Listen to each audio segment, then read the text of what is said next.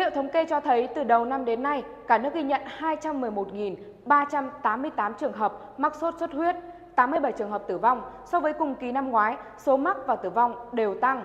Vậy các biến chứng nguy hiểm của sốt xuất huyết là gì và làm thế nào để phòng tránh? Tại Hà Nội, trong tuần qua, số ca mắc sốt xuất huyết tiếp tục tăng cao so với tuần trước. Tính từ đầu năm đến ngày 16 tháng 9, Hà Nội ghi nhận 3.023 ca mắc sốt xuất huyết, tăng gấp 4,5 lần so với cùng kỳ năm ngoái, trong đó có 4 ca tử vong. Cộng dồn từ đầu năm 2022 đến nay, Hà Nội đã ghi nhận 311 ổ dịch tại 28 quận huyện. Tại thành phố Hồ Chí Minh, tính từ đầu năm 2022 đến nay, trên địa bàn đã có 21 trường hợp tử vong do sốt xuất huyết, tăng 17 trường hợp so với cùng kỳ năm 2021. Cụ thể, từ ngày 1 tháng 1 đến ngày 16 tháng 9, thành phố Hồ Chí Minh ghi nhận 56.234 ca mắc sốt xuất huyết. Vậy, biến chứng thường gặp khi bị sốt xuất huyết là gì? Nguyên nhân chủ yếu dẫn đến các trường hợp tử vong là hạ tiểu cầu và cô đặc máu. Biến chứng hạ tiểu cầu không khiến cơ thể mệt mỏi, ly bì, do đó nhiều người khỏe mạnh chủ quan, không theo dõi cho đến khi bị sốt xuất huyết ổ ạt.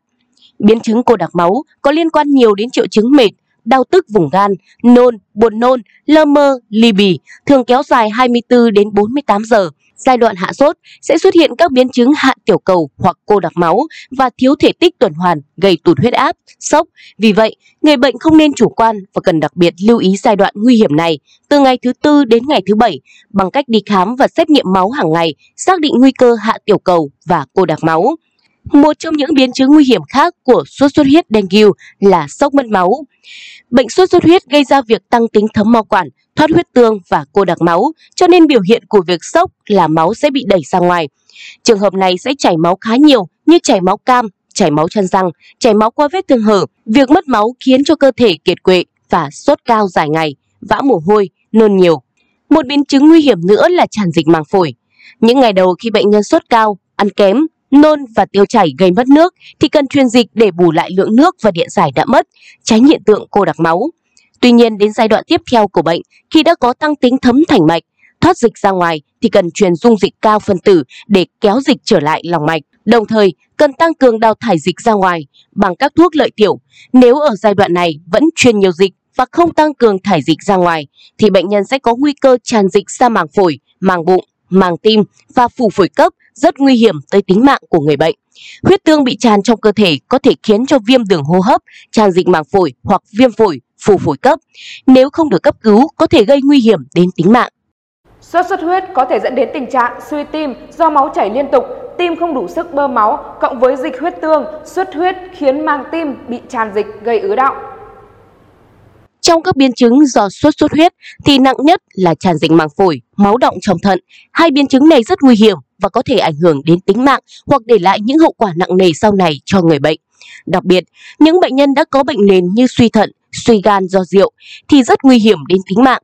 Đối với bệnh nhân xuất huyết nặng, biến chứng tiểu cầu giảm là tình trạng rất nguy hiểm. Khi đã bị giảm tiểu cầu, nếu bệnh nhân không được truyền dịch kịp thời, có thể dẫn đến xuất huyết não, dễ tử vong. Thận cũng dễ bị ảnh hưởng do phải làm việc hết công suất để bài tiết huyết tương qua nước tiểu. Việc này có thể dẫn đến tình trạng suy thận cấp. Sốt xuất huyết cũng có thể gây biến chứng về mắt. Thứ nhất là xuất huyết võng mạc dẫn đến các mạch máu của võng mạc bị tổn thương, mạch máu thấm lên những thành lớp mỏng che trước võng mạc gây mù lòa. Ở những chỗ bị che khuất đó, người ta không thể nhìn thấy được mọi vật, thị lực của mắt bị giảm sút. Loại thứ hai là xuất huyết trong dịch kính. Dịch kính là chất lỏng trong nhãn cầu, bình thường dịch kính trong suốt ta mới nhìn thấy được mọi vật. Khi một mạch máu trong mắt bị vỡ, máu tràn vào trong buồng dịch kính, che khuất các vật ở trước mắt, khiến cho bệnh nhân gần như mù hẳn. Muốn phân biệt được xuất huyết võng mạc và xuất huyết trong dịch kính, bác sĩ nhãn khoa phải dùng máy soi đáy mắt. Do vậy, trước biến chứng chảy máu ở trong nhãn cầu của bệnh xuất xuất huyết, bệnh nhân nên khám ở các khoa mắt để được điều trị. Vì việc chữa xuất xuất huyết trong nhãn cầu chỉ có kết quả nếu như bệnh nhân đến bệnh viện sớm.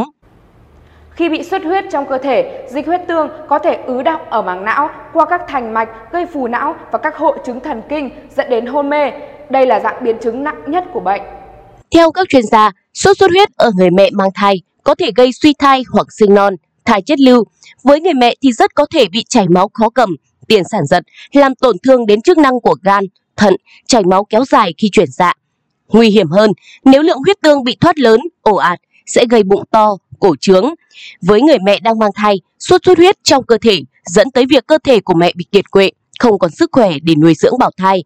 Do đó với phụ nữ có thai, nếu có các triệu chứng nghi sốt xuất huyết, cần nhanh chóng đến các cơ sở y tế để được khám, chuẩn đoán và điều trị kịp thời.